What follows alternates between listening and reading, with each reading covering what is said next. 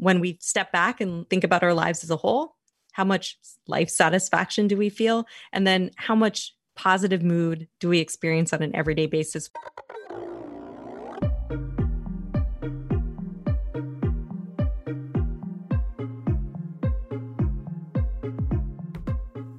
Welcome to the Productivityist Podcast. It's me once again, Mike Vardy, joining you for another conversation about time management, productivity, and all things in between. We're having a productive conversation today with Ashley Whillans, who's also a fellow Canadian. I always love talking to my fellow uh, fellow Canucks. Uh, Ashley is an assistant professor at Harvard Business School and a leading scholar in the time and happiness research field. And she has written about her research uh, in numerous outlets, including the New York Times, the Washington Post, the LA Times, CNN, BBC, The Atlantic, The Economist, The Wall Street Journal, and the book we're going to be talking about today, of course, is the one that, that I've been chomping at the bit to talk with her about. This this episode's been a long time in the making. It's called Time Smart: How to Reclaim Your Time and Live a Happier Life. Let's just get to the goods. Let's get to the conversation. Here is my discussion with Ashley Whillans here on the Productivityist podcast. Enjoy. I'd like to welcome Ashley Whillans to the Productivityist podcast. Ashley, thanks for joining me today. Thank you for having me. I almost threw an A in at the end there. Thanks for thanks for joining me today. Eh? It's always I always make a point of uh, of of bringing up the fact that I'm talking to a fellow Canadian when I have them on the podcast. And there's been many on the podcast. In fact, I think later today uh, I normally do my interviews on my listening day, which is Tuesday, and later today I'm interviewing another Canadian. So there's there's plenty of them. But you're not in Canada. You're down in in Boston, right? I am in Boston. I wish we were just talking about this. I wish I was home in Canada right now, but for the indefinite future, I am holed up in Boston. So snowy, snowy Boston. Yeah. Well, you know what though? I mean, yeah, it's true. I mean, we can drive to the snow here. That's one of the things I don't miss about living on the East Coast. Like, oh, you want snow? Just drive there, uh, and you'll find it eventually. But you know, where we live on the on in Victoria, it's like if you want to escape the rain or if you want to see the sun, um, you may have to leave you you have to go a lot further away to get the sun. So, um, your book is called Time Smart: How to Reclaim Your Time and Live a Happier Life.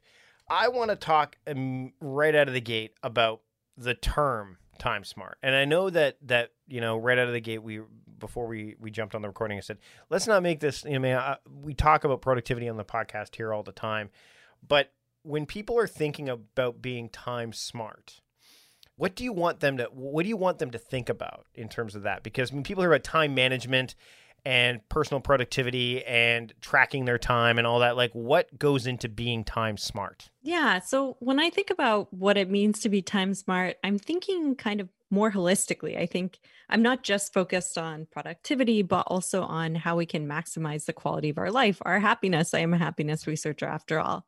So when I think about what it means to be time smart, I'm thinking about do the way we spend our days on an everyday basis add up to how we want to live our lives? And if not, why not? And can we enact simple strategies around the margins to take control of our time and live a happier, more well rounded life, whatever that means, whatever that looks like for us? So, during your research for the book, and you've been, you know, obviously looking into this for a while, um, one of the things that frustrates me is um, incessant time tracking. I, I'm not a, I'm not against getting a sense of where your time is going. Are you are you a big fan of like let's really get into the nitty gritty in terms of tracking your time consistently, or is it more of an awareness building exercise to kick things off? Definitely, the way that I talk about it is time tracking as an awareness building exercise. So in my book and in my research, we use the day reconstruction method, which doesn't ask you to recount every single moment of your time and how you spend it and to carefully account for every second. But it asks you what were the major activities you did in the morning, in the afternoon, in the evening? Approximately how long did you spend on each of those major activities? And how did those activities did make you feel? Did they make you stressed? Did they make you happy? Were they a source of meaning or misery? And so I really think about time tracking more exactly as, as you're identifying as this way of bringing awareness and attention to where time goes missing on an everyday basis or is ill placed, not exactly in line with how we want to live our lives, and and really use it as an awareness building exercise. There's actually some great research suggesting that meticulously accounting for our time, especially when we're trying to engage in leisure activities, can undermine our enjoyment of it. Tracking how many calories we're burning when we're going for a run, thinking too carefully about how we're scheduling our leisure can make it feel more like work and suck the joy out of those what is meant to be positive experiences let's yeah i mean that's one of the things. I'm a big believer in qualitative time tracking you know like the idea of uh, having an awareness of it but then it's it's the qualitative stuff because i think people can get caught up in things that they think are really you know productive productive uses of their time but at the end of the day they look back and they go where did the day go? Like where did that is that that's some of the stuff that you've come across as well right? And and and if so like how what are some of the things people can do to combat that that you've come across that might not be something that they think of right out of the gate yeah, so I talk a little bit about in my book, and there's research on this around the idea of rough scheduling. So it's more about thinking in terms of uh, major events or categories of activities that you want to do and broadly blocking in your calendar when you're going to do them. We ran a proactive time intervention with management consulting professionals. And we asked them to dedicate two two hour blocks during the week to engage in any activity that was important, but not necessarily urgent, and not use their technology during that time. So they weren't allowed to check email or pick up a phone call during those two hour blocks. And they could spend that time doing whatever they wanted, could be personal or work focused. And that kind of rough scheduling improved productivity by about 18%, self reported by our participants, and significantly reduced burnout and stress. I think it's just about feeling a lot of the happiness benefits of time affluence are about feeling like you have control over your time. And so you want to be roughly putting blocks in your calendar so you feel like you have enough time to accomplish important goals, but not so tightly scheduling everything into your agenda that you, in the middle of doing one activity, all of a sudden your mind is pushed out of the present and into the next activity you could or should be doing. So you spend a lot of time studying happiness, right? Like that's kind of the thing that you really that, that's one of the things you really spend a lot of time doing, right? Is is looking mm-hmm. at happiness. What led you down the path of time then? Like is it just there's an incremental like there's a rather an integral link between the two? Like where where did this come from? Because I've talked to, you know, happiness experts before and they tend to lean more into the happiness element, but you seem to have taken a bit of a different approach. So I uh, started working in a research lab at the University of British Columbia. Uh, back to the west coast of yep. Canada we go. And the lab that I was working in was looking at how the decisions we make about our financial resources or discretionary income shape happiness. And that got me interested in this question of well money is a fundamental resource and we already know from the work that was going on in, in the lab i was working at at the time that we're not very good at allocating our discretionary income in ways that promote happiness. So we buy stuff instead of experiences. We don't give to charity as much as we could even though giving $5 or $10 to charity can reliably predict mood benefits and so this got me wondering whether we might also not be allocating our time, another critical resource in life, in a way that's likely to promote happiness and reduce stress. So that's really how I became interested in this topic. I also was doing a lot of research during my dissertation looking at trade offs between time and money. So, one way you can spend money to be happier is by spending money to have more time. So, by investigating the trade offs that we often make between these two valuable resources, I started to become really interested in the relationship between time and happiness. And I think it's worth noting that I, as a happiness researcher, have a very specific definition of happiness. A lot of different researchers, practitioners sort of define happiness in different ways. I'm really, when I'm talking about happiness, I'm talking about the experience of happiness and life satisfaction. So I'm talking about when we step back and think about our lives as a whole, how much life satisfaction do we feel? And then how much positive mood do we experience on an everyday basis versus negative mood? So, how much joy do we experience on an everyday basis versus how much sadness? And that's really what I'm thinking about and what I study is is the extent to which time influences both overall how we think we're doing in life and the, our emotional experiences on an everyday basis. How important do you think it is when someone's trying to become time smart to slow down, to to get to get clear. And I think the only way you can really do that is to slow down. So that's why I bring up slowing down because I think it seems um, it's one of the it's one of the things people have a hard time doing because they feel that time is constantly moving and they need to try to keep up with it. And slowing down tends to be counterintuitive to that. Uh, do you think that that's something that first off do you think it's something people struggle with? And, and secondly um, how can you help someone break that bias so that they realize that hey you know what? I need to get clear and slow down a bit so i can you know avoid uh, this uh, idea of time poverty and build some time affluence yeah, so I definitely think this is part of it. I'm going to unpack this question a, sure. a, little bit. So, I studied time poverty, which is this feeling of having too many things to do and not enough time in the day to do them. Mm-hmm. So, a lot of our feelings around time and not having enough of it comes from this again this feeling of a lack of control of our schedules or feeling pulled in many directions that you can't get any one thing done and it's interesting because we actually sort of dig ourselves into that trap in part because we're of our unwillingness to slow down. So this is one trap that i talk about in the book called idleness aversion.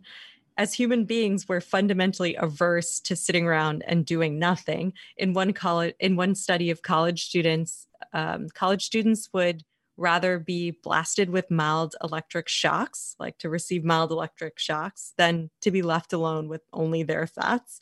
And this idleness aversion also extends to working adults. So even busy working parents with kids who say they feel more time stress than anyone else who's surveyed worry about taking any time off because they don't know what they would do with it.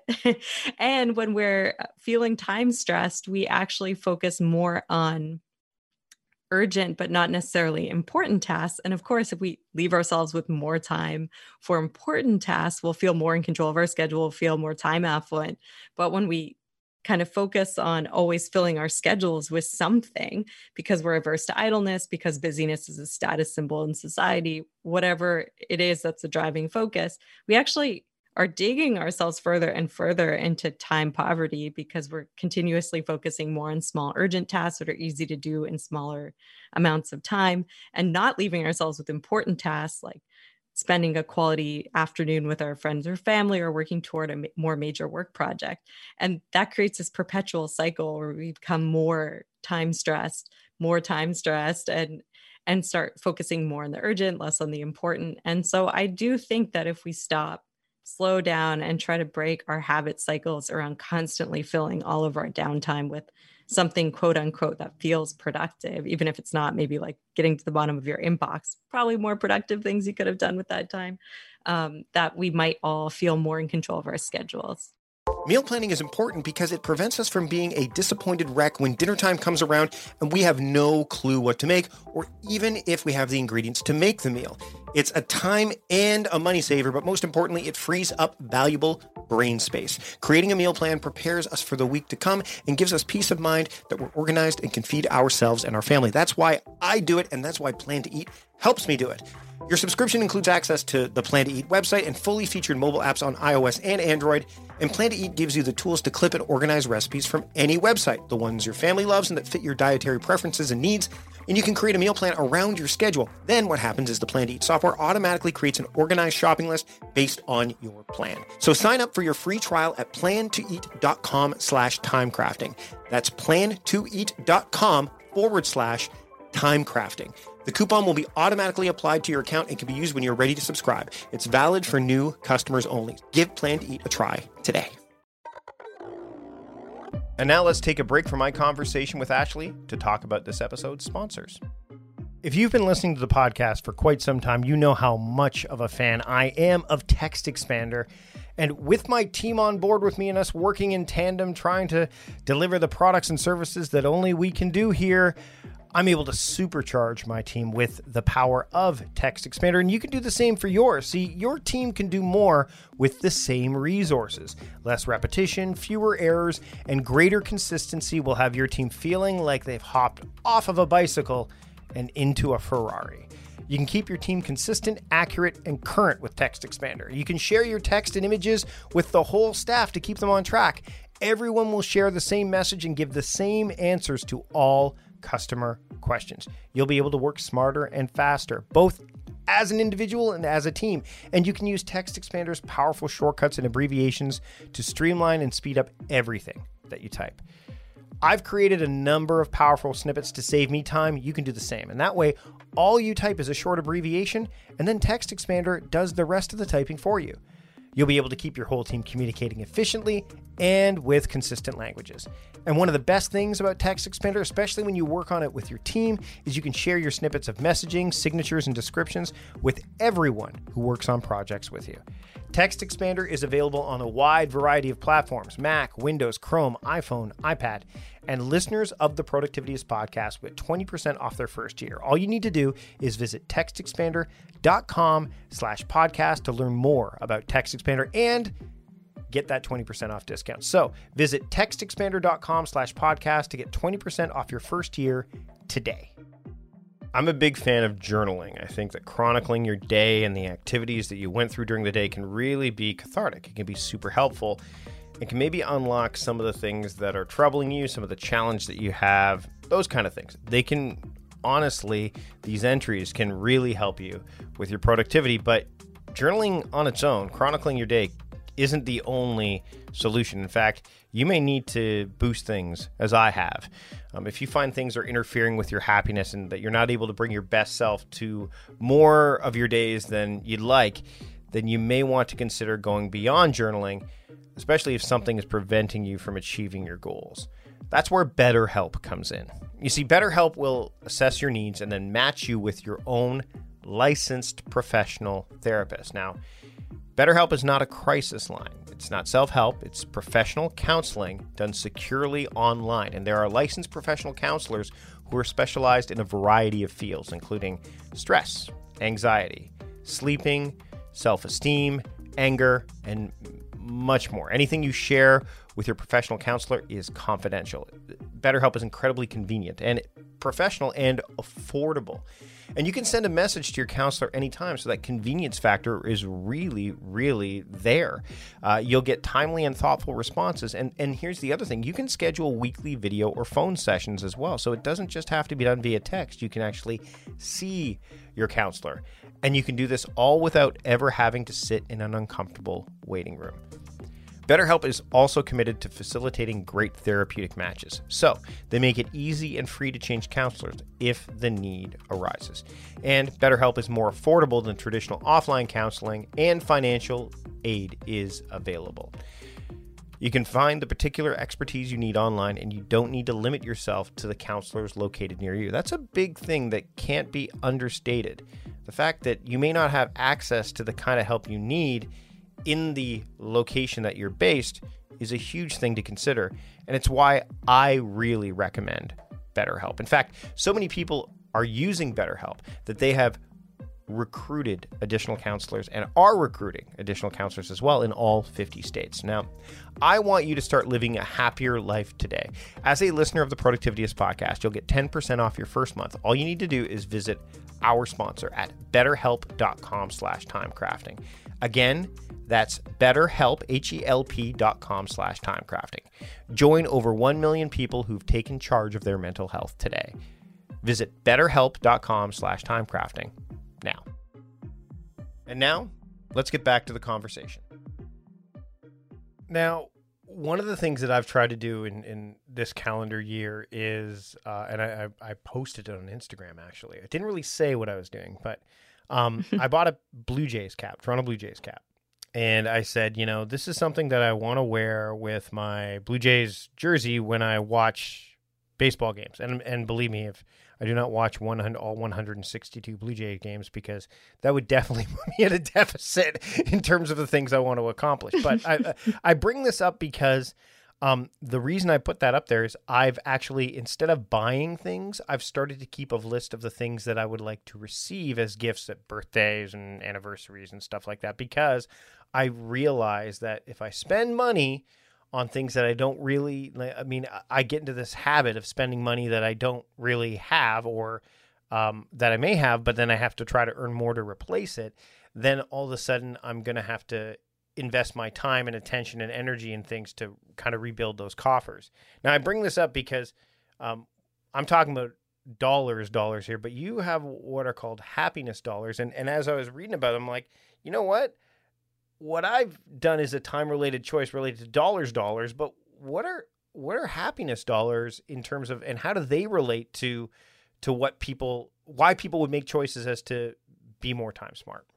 Yeah, so you're you're kind of like almost reminding yourself of the opportunity costs of some of these more hedonic purchases that um so that you know if you go and buy a material purchase or uh, like a nice fancy sweater that maybe your partner could buy you at Christmas, that's obviously not leaving you with money that you could spend in other ways. Mm-hmm. And so, what you almost are engineering in your own life is something that economists would talk about as an opportunity cost reminder. So, you're sort of reminding yourself that, that some of the things you are things that you want, but they're not necessarily things you need. And if you buy them, they'll come at a cost, maybe both to your pocketbook, but also for your partner to miss out on the opportunity to surprise you with something pleasurable and nice that you probably wouldn't buy for yourself. Now, along the similar line or similar logic, I created for the book a metric to help people understand the opportunity costs of making financially first decisions in terms of their happiness. So I wanted to put happiness into a metric that my students care about and understand. So, of course, I had to convert happiness to money so that my MBAs and the executives I teach actually believe me that happiness is worth something. So, what I did is I created a metric called happiness dollars.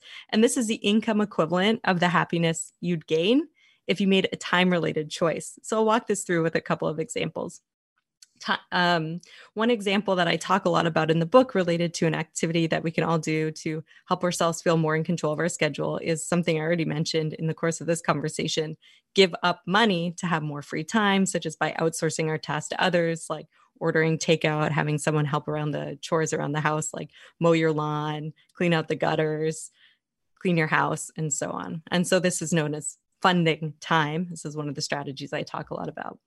And the happiness dollars, so the happiness you'd gain from giving up some of your earned income to save yourself time is worth the happiness equivalent of making about $16,000 more of household income per year. And yes, that includes the cost of the service. Jeez. Another example is simply shifting your mindset to focus more on prioritizing making more money, to focus to being focused on having more time, produces the happiness equivalent of making about $4,000 more of household income per year. And so what you can see is there's a lot of ways to getting to happiness that don't involve stressing yourself out by working more hours.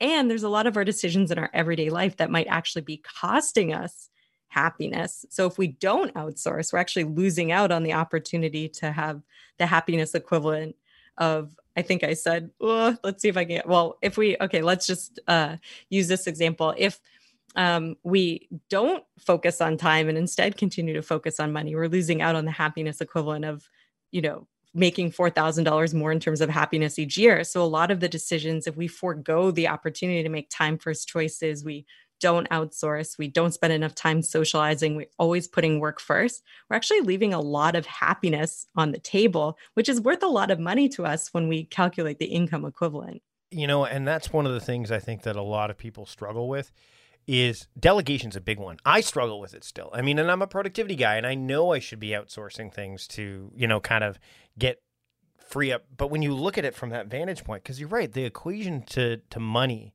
it's just something that we can grasp. Uh, a lot easier. It's it's something you can hold on to. I guess is that part of it. Like the fact that it's tangible goods that you can like. Oh, I have, you know, a hundred dollars in my hand, whereas like you have an hour in your hand. It's it's kind of amorphous. Yeah, exactly. So there's some really great research suggesting one of the reasons that we don't value our time, especially time in the future correctly, is because we don't value it. It's hard. It, time free time is abstract. We're not exactly sure what that two hours, two weeks from now is going to do for us. When we're in the moment and having a really busy, stressful day, it's very easy for us to realize that having a couple more free hours would be really helpful. But a lot of times we're making outsourcing decisions for next week or next month, and those don't really seem worth it. And we can feel the financial costs viscerally. And then the time payoff doesn't feel so sweet in the moment at the time that we're making that purchase. So, this has been one of the identified barriers for why we often fail to put time first. It's just much harder to see the concrete value. In one experiment I ran, I simply reminded people that by choosing a house cleaning service, they could spend literally two hours on the weekend doing whatever they wanted. And even this simple reminder of just presenting the house cleaning service do you want a house cleaning service versus a cash prize in a lottery versus do you want the house cleaning service? And hey, of course, this is going to mean you have two hours to do whatever you want on the weekend people are like, oh, yeah, that would be kind of nice. They're more likely to choose the house cleaning voucher versus the cash prize in a lottery if you just remind people of the other things they could or should be doing. But in general, when we think about time, it's not as concrete as when we think about money. So if someone wants to adopt this mentality, because I mean, there's a lot of um, you know thoughtful, deliberate, intentional, like again, soft kind of stuff, right? But you've what you've done is integrated with some harder edge stuff plus research never hurts. like when it comes to stuff to be able to say like this, you know, I didn't just this is not just stuff I've thought about or grabbed out of nowhere. This is we've done the the the research on this. Um in your experience, how long does it take for this kind of mentality or this kind of um, approach to take hold with someone so that all of a sudden it's not just something that they're really challenged by, but it just becomes a way of operating? Yeah, so it's really interesting. I mean, we don't have that kind of we haven't done that research to create this through line between sure. people's everyday experiences and their shift in values. But I can tell you what I, I see in the data. Simply shifting a, a, discretionary income purchase, so you're spending $40 more outsourcing um, in a typical month, can have sizable benefits for mood on that day. So the day that you enjoy the house cleaning service or the takeout, as long as you spend that free time in a satisfying way, that produces mood benefits on the spot. Now, and we have another longitudinal field experiment in Kenya showing that that this can be true. So removing time burdens can have positive effects even among working women who are financially constrained, and that these benefits persist over the course of a three week longitudinal experiment with high stakes where people are getting bought out of chores that take them 10 to 20 hours a week.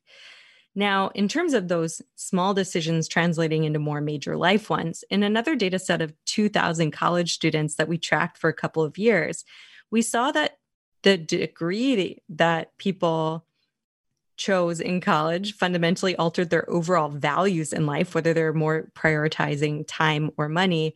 And that over about the course of one to two years, about 20% of our sample after graduation significantly shifted their values as well. And that it's important to try to cultivate a time first life because the college students that we tracked, regardless of what they valued or how happy they were before they graduated, if they became someone who focused on time or did end up uh, valuing time or kind of always consistently valued time rather. Two to three years later they showed significant increases in happiness since college graduation that were explained by their job choices. So students who were more focused on time, made more intrinsically motivated choices. So they chose jobs because they wanted to do those jobs versus felt like they had to. And that significantly improved their happiness two to three years later. So we can see that changing our values can happen.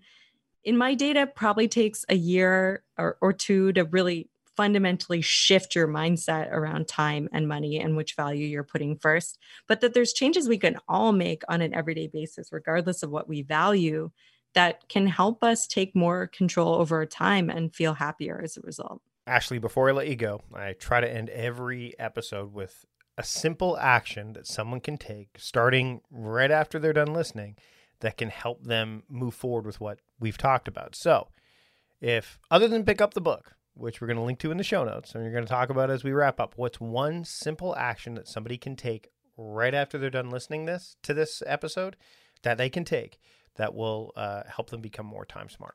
This is something that I have been recently advocating for, which is engage in the 30 30 rule. So spend 30 minutes tomorrow on an activity that's not going to pay off for you in your life for 30 days or more. So maybe that looks like updating your resume or starting a new education program or committing yourself to volunteering in the community, spend 30 minutes outside of your comfort zone doing something that involves long term as opposed to short term planning.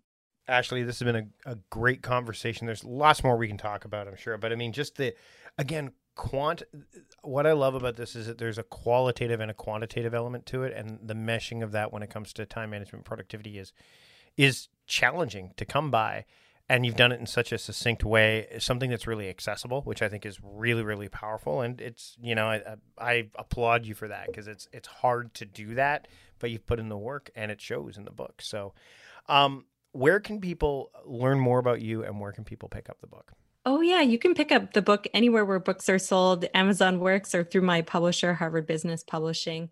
I'm on LinkedIn, on Instagram, and I look forward to connecting with people there, even though we're all not supposed to spend too much time on social media. Sometimes it's a, a positive use of, of uh, leisure time. Be, so. be intentional about it, right? Be into. I mean, when, Yeah, I, when I exactly. talked to Cal Newport about it in digital minimalism, he says if you go in with a mandate and a mission, and you're deliberate about it, then you're more likely not to get sucked in. So you know, I and mean, this this relates to my happiness research too so active leisure leisure enacted with uh, an intention or purpose yields a lot more happiness than passive leisure where the leisure activity is happening to you but you're not necessarily involved with it like couch uh, relaxing on the like- couch uh, with netflix Yeah, like the new Netflix feature, which is, and I can't believe this exists, is play something. It's not even like, so it used to be go uh, have your list, which is, this is interesting. We'll, we'll- we'll finish with this. This is kind of an interesting piece.